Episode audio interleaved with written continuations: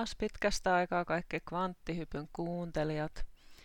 Mä oon tosi pahoillani, että on niin pitkä aika kulunut taas, kun on saanut mitään uutta jaksoa teille tehtyä, mutta nyt päätin, että tänään otan aikaa tähän ja teen. Ja Kvanttihyppy podcasthan löytyy netistä. Nettisivujen osoite on kvanttihyppy 2019.wixsite.com kautta podcast ja sieltä löytyy kaikki jaksot. Ja myös SoundCloudista voit laittaa mut tilaukseen tai niin sanotusti fanittaa mua, niin saat tiedon kaikista uusista jaksoista. Ja kvanttihyppy ei enää ole Facebookissa, eli ethän yritä laittaa mulle viestiä Facebookin kautta, koska ne ei tavoita mua, ne viestit, enkä pysty niihin vastaamaan. Eli jos haluat laittaa viestiä, niin laita sähköpostia kvanttihyppy2019 at gmail.com. Kiitos. Joo, mä ajattelin tänään nyt sitten puhua tästä aiheesta, mistä olin totuudeetsijöissäkin haastateltavana. Ihan sen takia, koska se jakso oli niin vahvasti häiritty. Eli siellä oli tosi paljon häirintää linjoilla ja välillä mun ääni katkeilee ja puhe katkeilee ja moni oli toivonut, että voisiko tehdä uuden, uuden haastattelun tai uuden jakson, niin mä ajattelin, että mä teen nyt siitä uuden oman jakson, niin voitte tästä kuunnella, kuunnella ne jutut. Ja tää on nyt mulle itselle vähän vaikea aihe puhua. Mä en ole tästä hirveästi vielä julkisesti puhunut, että se oli eka kerta silloin, kun olin niissä totuuden etsijöissä ja nyt sitten yritän toista kertaa saada kerrottua tämän tarinan. Yritän jotenkin pysyä, pysyä silleen johdonmukaisena. Mutta onhan tämä vaikea aihe. Eli aiheena on nämä mun SSP-kokemukset. Ja SSP hän tarkoittaa Secret Space Program, eli salainen avaruusohjelma. Ja mulla on siitä nyt sitten jonkin verran henkilökohtaista kokemusta ja olen myös niin kuin, tutkinut aihetta paljon ja se on mua kiinnostanut, kiinnostanut niin kuin jonkun aikaa. Ja, ja tässä nyt sitten ajattelin, että mä tekisin myös toisen jakson jossain kohtaa sitten kun pystyn. Niin yleisesti siitä Secret Space Program-aiheesta kertoisin sellaisille, jotka ei siitä niin paljon tiedä, mutta tässä jaksossa mä nyt aion keskittyä näihin omiin kokemuksiin. Ja se, mistä nämä mun kokemukset on, tai muistot on noussut, on montaa eri kautta. Eli on unia, missä on tapahtunut asioita ja ne tuntuu tavallaan sellaiselta, että ne ei ole pelkkää unta, vaan että ne on aina vähän erilaisia kuin normaalit unet niin sanotusti. Että niissä on sellainen erilainen fiilis, semmoinen fiilis, että tämä on nyt muisto. Sitten on äm, tullut noissa kvanttihypnooseissa ja tavallisessakin hypnoosissa tullut kokemuksia niin kuin pintaan, mitkä mä ajattelin, että on muistoja. Ja sitten olen ollut siinä sinikukkaruohon linkityshoidossa muutamia kertoja. Siinä on noussut asioita. Sitä suosittelen vahvasti. Ja hänestä on tehnyt haastattelunkin tänne kvanttihypyn jaksoihin – että monta eri kautta. Ja sitten on tullut ihan valveilla ollessa mulle myös muistoja, eli kaikki ei ole suinkaan pelkästään mistään unista tullut, vaan osa on ihan valveillakin, valveillakin tullut. Ja et monta eri kautta, kautta noussut nämä asiat. Ja, ja tämä oli tavallaan sellainen, että kun mä oon käynyt sen oman prosessin läpi, että mua on lapsena hyväksikäytetty seksuaalisesti, ja sen mä olin täysin dissosioinut pois sen tapahtuman mun muistoista, että mä en muistanut koko asiaa 17 vuoteen. Eli tämä on tapahtunut silloin, kun mä olin just täyttänyt 11. Ja sitten mä muistin sen vasta sitten siinä vähän alle kolmekymppisenä, eli, eli aika pitkän aikaa se oli kokonaan multa niin kuin peitossa se asia. Ja siinä kohtaa mä kävin semmoisen pitkällisen prosessin, missä mä käsittelin sitä asiaa. Ja pikkuhiljaa mun alitajunnasta nousi niitä joitakin enemmän niin kuin kehollisia muistoja, että ei niinkään mitään muistikuvia, mutta joitain kyllä sellaisiakin on. Ja mun alitajunta tavallaan kertoi just mulle unien kautta ja sillä eri tavoin siitä tapahtumasta, jotta mun ei tarvinnut käydä sitä uudestaan läpi. Eli mä oon tavallaan niin kuin käynyt sellaisen pitkän prosessin siinä niiden mu- muistojen ja asioiden kanssa. Ja nyt tavallaan, kun mä oon siitä koen, että mä oon toipunut ja se ei enää vaivaa mua, eikä mulla ole siitä mitään PTSD-oireita tai mitään, mitä mulla silloin oli, niin nyt tavallaan se prosessi alkoi niinku uudestaan alusta. Ja se alkoi sitten näiden SSP-muistojen kanssa niin kuin samalla tavalla, että mun alitajunta rupesi niin tunkea niitä mulle niin kuin naamaa eteen ja sitten pikkuhiljaa piti niin kuin yhdistellä palasista näitä asioita. Ja mulla tavallaan alkoi se siitä, että mä oon kuunnellut paljon esimerkiksi tota Journey to Truth podcastia. Siellä on puhuttu paljon näistä SSP-aiheista ja siellä on ollut paljon näitä, mitä sanotaan whistleblowereiksi, eli tämmöisiä niin kuin, jotka on tullut julki omien kokemustensa kanssa. Siellä on ollut paljon haastateltavana ja kun mä niitä olin kuunnellut jonkin aikaa, niin mulla alkoi tulla sellainen outo tunne. Semmoinen, niin kuin, että tässä on nyt liikaa tässä on nyt liikaa yhtäläisyyksiä niin kuin mun elämään. Ja sitten tuli sellainen kummallinen olo, että, että mik, miksi näin voi olla. Niin kuin. Ja mua alkoi tulla sellainen epämukava tunne. Mutta silti se aihe jotenkin kiahtoi mua, että mun oli pakko kuunnella niitä, niitä jaksoja, vaikka välillä ne tuntui siltä, että mä en pysty kuuntelemaan näitä, että, että nämä jotenkin liippaa liian läheltä. Ja siinä sitten pikkuhiljaa aloin epäillä, että voiko olla jotain tällaista munkin taustassa. Ja sitten kun mä oon pikkuhiljaa näitä asioita kelaillut, niin alkoi niinku tavallaan yhdistyä palaset mun lapsuudesta, erilaisia juttuja. Että yksi, mikä mä niinku tajusin, tai tavallaan niinku, no, muistin tai tajusin, on se, että mun mummi on ollut erittäin erikoinen persona. Ja hän on puhunut mulle koko mun lapsuuden kaikenlaisia omituisia asioita, mitä ei ehkä tavalliset mummit niin kertoilla lapsen lapsilleen. Eli hän jutteli mulle just ufoista, sukellusveneistä, eilieneistä, mm, kaikenlaisia tämmöisiä henkimaailman kokemuksia hänellä oli ennen unia, tämän tyyppisiä. Hän kertoi mulle paljon hänen unistaan ja, ja sitten kun me asuttiin pari otteeseen sitten Saksassa, kun mä olin lapsi, että mä oon esimerkiksi siellä aloittanut koulunkäynnin saksalaisessa koulussa. Ja mummi on tietysti ollut siellä myös siellä Saksassa käymässä joitakin kuukausia meidän kaani. Niin hän rupesi sitten myös puhumaan mulle niin kuin natseista ja kaikenlaisista ihmiskokeista, mitä natsit on tehnyt niin kuin lapsille erityisesti. Hän puhuu niin kuin lapsista, mitä pidetään vankeina jossain kellareissa ja niille tehdään kokeita ja tämmöisiä kaikkia asioita mä oon kuullut niin kuin lapsena. Ja mä pidin niitä silloin, tietysti en mä niin kuin osannut ajatella, että niissä on mitään outoa. Että mä pidin niitä vaan sellaisina juttuina, mitä mummi aina niin kuin mulle kertoi. Ja sitten siinä oli vielä se pointti, että hän ei koskaan puhunut niistä kenellekään muulle kuin mulle. Eli mun vanhemmat ei esimerkiksi ole kuullut näitä juttuja, että hän on puhunut mulle. Että hän aina puhuu niitä vaan pelkästään mulle. Ja sitten mä jotenkin tajusin ton, että niin, että, että ehkä tässä nyt on joku, joku linkki tänne SSP-juttuihin. Ja, ja sitten tavallaan kun mä kuulin Tony Rodriguezin tarinan, joka on myös tämmöinen SSP whistleblower, niin se liippasi jotenkin tosi läheltä ja, ja sitten siinä kohtaa mulla tuli enemmän semmoinen vielä olo, että, että nyt niinku, tässä on jotain. Ja mä oon sitten Sinikukan linkityksessä saanut paljon tietoa, että siinä tavallaan hän neuvotteli sitten näiden avaruusolioiden kanssa, jotka liittyy tähän mun sieppaukseen.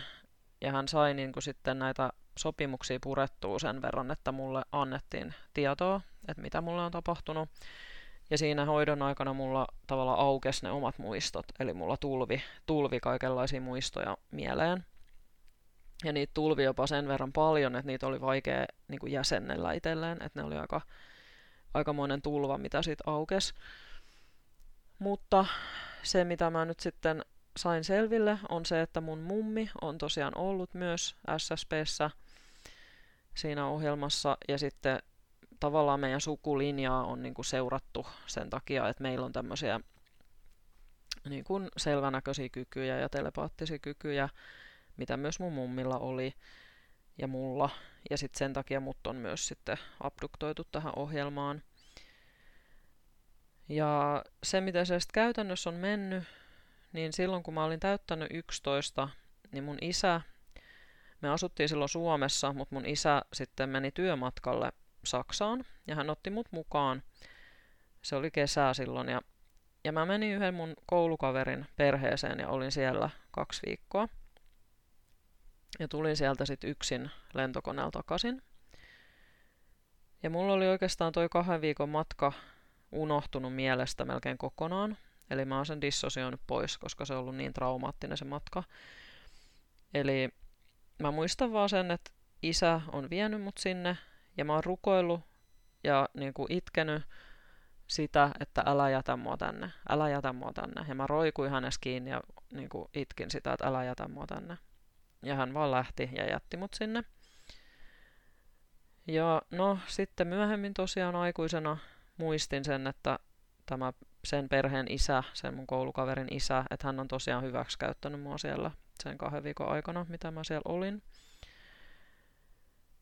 Ja no se, mitä nousi sitten siinä linkityksen jälkeen, sen sinikukan linkityshoidon jälkeen, niin oli se, että mä sitten muistin, että siinä on tapahtunut paljon muutakin sen kahden viikon aikana. Eli mut on sieltä myyty eteenpäin. Eli mut on myyty tänne tai viety sinne Secret Space Programiin. Ja tämä on nyt nimenomaan tämä saksalainen avaruusohjelma, eli se on natsien hallussa. Eli natsit on avaruuteen levittäytynyt aika laajalle alueelle. Niillä on beissejä, tukikohtia erilaisissa paikoissa ja, ja mä olin sitten siinä niin kuin mukana. Eli mä muistin siinä niissä muistoissa, mitä siinä nousi, niin esimerkiksi sen, että mun kaulaan on laitettu injektio ja sitten mulla pimeni silmissä. Sitten seuraava juttu, missä mä oon herännyt, on se, että mua viedään jollain tämmöisellä sairaalasängyllä jossain tämmöisessä maanalaisessa tukikohdassa jossain käytävää pitkin. Ja siellä oli paljon kaikkia näitä valkotakkisia lääkäreitä, jotka sitten laittoi kaikenlaisia injektioita ja teki kaikenlaisia testejä ja kokeita. Ja, ja mä muistan siitä sitten sen, että on tosiaan pidetty häkeissä niitä lapsia Mä oon ollut siellä häkeissä. Siellä on kulkenut sen tyyppisiä vartioita, mitä ehkä näkee just jossain elokuvissa tai, tai TV-sarjoissa, milloin oli semmoiset sauvat, mistä sai annettua sähkösokkeja. Sitten on järjestetty kaikenlaisia kilpailuita lasten kesken, missä piti juosta kovaa, piti voittaa nämä muut lapset, piti olla paras. Mä en tiedä sitten, voi olla, että osa niistä lapsista aina sitten kuolikin, että kaikki ei jäänyt henkiin, ne jotka ei niin kuin ollut, ollut parhaimpia. Ja mä muistan sen, että ni, niitä injektioita oli aivan valtava määrä. Niitä muuhun laitettiin. Ja se yksi asia, mihin mua käytettiin, oli just tämä, että muuhun laitettiin jotain lääkeaineita tai huumeita, huumaavia aineita. Ja sen jälkeen mä pääsin yhteyteen johonkin tuon puoleiseen. Sama mitä Tony Rodriguez on kertonut hänen kokemuksistaan. Ja sitten sieltä saatiin jotain tietoa niin kun mun kautta tavallaan, että mä toimin jonkinlaisena mediona tai sellaisena. Ja sitten toinen asia, mihin on käytetty, on ollut ihan tämmöinen telepaattinen kommunikointi eri eilien rotujen kanssa. Eli mulla oli siihen kykyjä, niin mua on käytetty siinä. Mulla on semmoinen muistikuva sellaisesta jostain tilanteesta, että on sellainen vähän niin kuin säiliö, semmoinen tankki, missä lilluu nesteessä jonkinlainen eilieni, mikä näytti ehkä vähän joltain medusalta tai mustekalalta tai semmoiselta isolta möntiltä. Ja sitten mut laitettiin sen kanssa niin kuin kommunikoimaan ja sitten se huusi vaan mun pään sisällä, että miksi te teette näin, että miksi te teette näin, että mitä tämä on, miksi te teette näin. Ja mua ahdisti se tosi paljon. Sitten on vähän sen tyyppisiä muistikuvia, mitä on esimerkiksi Stranger Things elokuvassa tai sarjassa, niin tästä Montauk niin kuin, tuolista, että johonkin tuoliin mut on sidottu ja mä oon semmoisessa tyhjässä valkoisessa huoneessa ja siinä on yksi seinä, on semmoinen peiliseinä, mistä näkee läpi sieltä toiselta puolelta ja mua tarkkaillaan ja mä oon siinä tuolissa kiinni ja mä en pääse siitä pois ja mä vaan niin riuhdon ja huudan siinä tuolissa. En tiedä mitä mulla sit, se oli joku testi varmaan mitä siinä sitten tehtiin. Sitten mä muistan yhden henkilön nimen. Se nousi tosi vahvana linkityksen aikana. Mä en sano sitä tässä, mutta se oli eräs saksalainen nimi. Se on ilmeisesti ollut mun handlerin nimi, tai se, joka mua koulutti siellä SSPssä. Sitten mä muistan erilaisia taistelukohtauksia. Mä oon ilmeisesti supersotilaana käytetty – luultavasti myös kloonattu. Sinikukka näki paljon näitä klooneja siinä hänen linkityksen aikana. Muistan jotain taistelukohtauksia, taisteluihin menemistä, semmoista valmistautumista, sen tyyppisiä juttuja. Sitten mä muistan sen, miten mä tulin takaisin. Eli mulla on tehty se nuorennusoperaatio, eli Mä en ihan tarkkaan osaa kertoa, miten se tehdään, mutta, mutta mä koin sen yhden kvanttihypnoosin aikana, että et mun, mulla, mä olin siellä avaruudessa jossain aluksessa, ja sitten mä tiesin, että tämä on mun viimeinen päivä täällä, että mä tuun lähteä täältä. Ja sitten mut saatettiin johonkin semmoisen labraan, ja siellä sitten aloitettiin tämä prosessi, että mun keho nuorennettiin takaisin siihen mitä se oli silloin 11-vuotiaana, kun mut kidnappattiin sinne avaruusohjelmaan. Ja, ja se tuntui tosi väärältä, se tuntui tosi kauhealta. Se oli todella traumaattista nuorentua takaisin siihen kehoon, siihen hetkeen. Ja sitten tavallaan mut on palautettu siihen ajan hetkeen, mistä mut oli viety alun perin kidnappattu.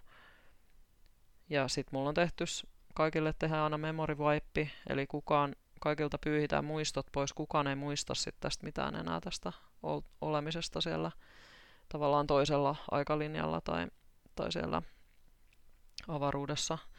Kaikki ne muistot on pyyhitty pois. Ja mä kyllä tiesin siinä, kun mä menin siihen toimenpiteeseen, niin siinä viimeisenä päivänä, niin mä tiesin, että mulle tullaan tekemään se memory wipe. Että mä olin kyllä siitä tietoinen, että ilmeisesti se kerrotaan kyllä siellä, että sulle tullaan tekemään tällainen No se, mitä sitten tapahtui, kun mä tulin takaisin sieltä siihen ajan hetkeen, tavallaan kun mä sitten olin ollut sen kaksi viikkoa siellä saksalaisessa perheessä ja mun piti lähteä sieltä kotiin yksin lentokoneella. Mä tulin todella sairaaksi, mä olin todella sairas.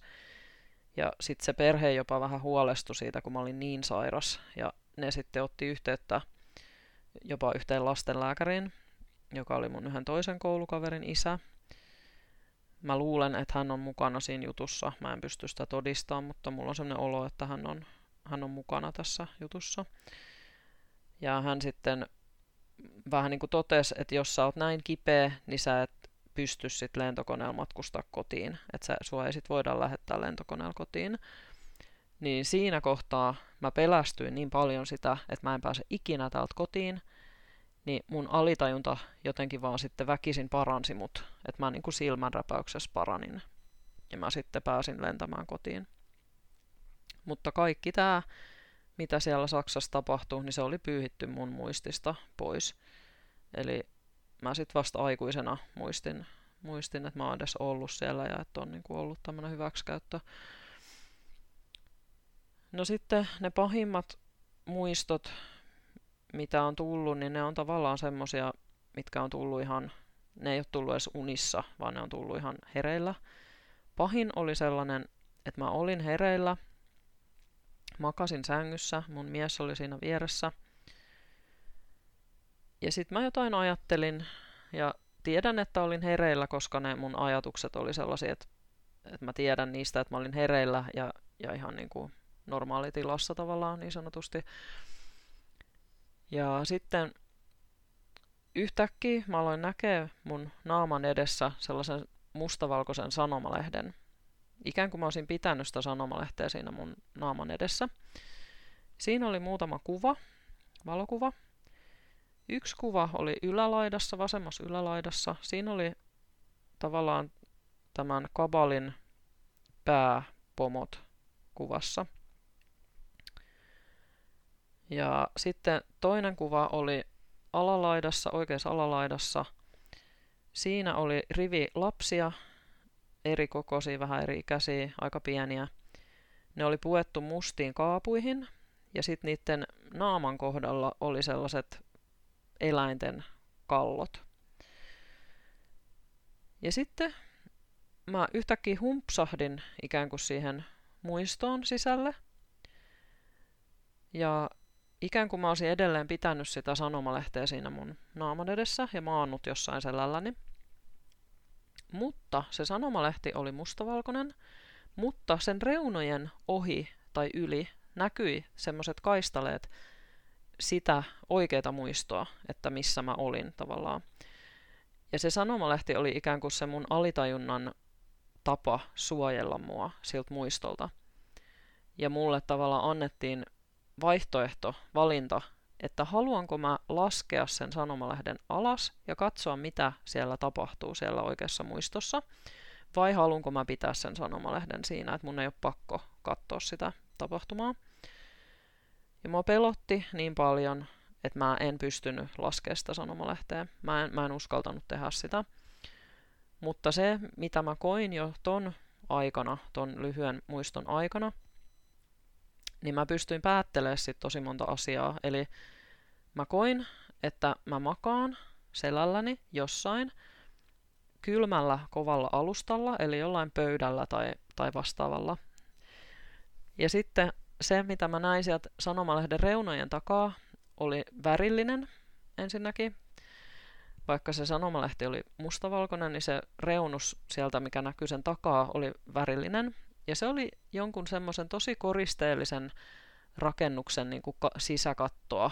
Eli joku tosi koristeellinen huone. Siellä oli kullan väristä semmoista koristelua, semmoista tosi, tosi hienoa, mitä voisi ajatella, että on jossain tosi tosi yltiörikkaan ihmisen kotona esimerkiksi, tai jossain vähän niin kuin jopa ehkä kirkossa tai kappelista jossain semmoisessa niin kuin todella koristeellinen. Ja siinä muistossa mä tiesin, että kun mä makaan siinä jollain alustalla, että joku on tulossa sinne, että kohta tavallaan jotain tapahtuu, että joku on tulossa sinne tilaan. Ja mä olisin voinut tavallaan laskea sen lehden ja katsoa, että ketä sieltä tulee, mutta mä en uskaltanut tehdä sitä. Ja mä luulen, että ne valokuvat siinä lehdessä kyllä kertoo mulle sen, että ketä sieltä tulee ja mitä siellä tehdään. Eli tämä oli jonkinlainen rituaali, uhraustilanne, missä mä oon ollut. Mutta mun ei onneksi sit ollut pakko kokea sitä uudestaan, eli mä sain tosta jo tarpeeksi tietoa. Niin se oli aika, aika sellainen traumaattinen. Sitten mä aloin niinku huutaa siinä, niin sit mun mies tavallaan niinku koski muhun ja sillä niinku kysyi, että mikä sul on, niin sitten mä tavallaan humpsahdin takaisin niinku tähän todellisuuteen ja, ja tulin pois sieltä muistosta. Että se meni sillä sitten ohi. Että jossain tuommoisessa aivopesussa, jossain rituaalijutuissa mä oon ollut myös, myös sitten muka, mukana osallisena. Sitten ne unet, mitä mä tosi usein näen, niin ne on sellaisia, niin kuin, että mä tiedän niistä, että tämä ei ole unta, vaan että tämä on niin kuin oikeasti tapahtunut, että, että ne on niin kuin muistoja. Se on sellainen ihan erilainen tunnelma. Ne on tosi kirkkaita, ne on tosi värikkäitä, ne on aina siinä tavallaan ensimmäisessä persoonassa, eli mä aina olen itse niissä se päähenkilö. Mä en näe niitä mistään vähän niin kuin kattoisi elokuvaa tai mitä, vaan mä koen ne niin kuin ensimmäisenä persoonana. Ja niissä on tosi usein sellaista, että, että mä oon lapsi edelleen tai nuori, teini-ikäinen tai lapsi. Ja mut laitetaan johonkin sen, sen vähän niin kuin testaustilanteeseen. Ja sit yleensä mun pitää siinä tilanteessa niin kuin tappaa joku. joskus ihan paljain käsin, tai sitten joskus mulla on jonkinlainen ase, kuten vaikka joku kivääri tai puukko tai joku tämmöinen. Ja niitä on ollut tosi erilaisia, tosi erilaisia tilanteita. Joskus yleensä mä oon yksin niissä tilanteissa, tulee joku aikuinen ja mun pitää se niin kuin, tappaa paljain käsin. Tai sitten joskus mä oon tiimin kanssa, meillä on kaikilla aseet ja me mennään johonkin rakennukseen ja siellä on joku toinen tiimi, mikä meidän pitää voittaa. Et vähän niin kuin semmoinen taistelusimulaatio tai testi. Et kaikenlaisia erilaisia ja yleensä mä oon niissä pärjännyt, eli mä oon saanut sen ihmisen hengiltä, kenet mun on pitänyt saada hengiltä. Että tällaisia on tosi paljon. Ja, ja tota, että jonkinlaista taistelu niin kun koulutusta mä oon saanut. Mä en tiedä, onko ne oikeita tilanteita vai onko ne niin kuin simulaatioita, että onko mut vaan laitettu jonkin sen virtuaalisimulaatioon, missä mä oon harjoitellut niitä asioita. Sitä mä en osaa sanoa. Mutta joka tapauksessa niin aika paljon tämmöisiä erilaisia muistoja on tullut. Ja mä halusin niistä niin kuin sen takia puhua, että mä ajattelen, että niitä on muillakin. Että Sinikukka näki siinä linkityksessä, että Suomesta on viety kuitenkin tuhansia ihmisiä siihen ssp Että Suomesta on viety aika paljon. Että aika monella muullakin on varmasti näitä kokemuksia ja mä halusin puhua tästä sen takia, että ne ihmiset, ketkä hyötyisivät tästä, ketä tämä auttaisi ymmärtämään jotain, niin ne vois kuulla tämän jakson ja jotenkin saada tästä itselleen jotain apua, ehkä jotain sellaista, että jos on jotain tämmöisiä muistikuvia tai jotain, niin edes tietäisi sen, että ei ole tullut hulluksi tai että ne ei ole kuvitelmaa tai että tällaista voi tapahtua ja tätä on muillakin. Että mä nyt haluan sanoa, että jos jollain on tämmöistä, niin voi olla muhun yhteydessä, voi laittaa sähköpostia. Eli se sähköpostiosoite oli kvanttihyppy2019 at gmail.com. Että muhun voi olla yhteydessä. Ja mä teen nykyään itsekin niitä kvanttihypnooseja, eli jos haluaa sen kvanttihypnoosin jostain syystä, niin muhun voi olla yhteydessä. Eli mä yritän parhaani mukaan sitten auttaa sellaisia ihmisiä, kenellä on vastaavia kokemuksia. Ja se on yksi osa mun missiota, että, että mä haluan niin kuin, tuoda tietoa ihmisille ja, ja kertoa näistä kokemuksista ja auttaa sellaisia, kenellä on samanlaisia. Joo, mutta ehkä tässä nyt ne pääkohdat nyt näistä mun muistoistani ja toivottavasti tästä nyt sai paremmin selvää kuin, kuin siitä totuuden etsijöiden haastattelusta, kun se oli niin vahvasti häiriöinen. Joo, mutta mä tosiaan yritän tehdä toisen jakson, missä mä kerron yleisesti siitä Secret Space-programmin historiasta ja niistä asioista. Avaisin sitä, mutta en osaa yhtään sanoa nyt aikataulu, että milloin, mutta kiitos taas kun olit linjoilla ja kuuntelit ja, ja palaan sitten taas kun kerkeen tekemään lisää jaksoja. Toivotan hyvää syksyä kaikille mun faneille ja kuuntelijoille. Heippa hei!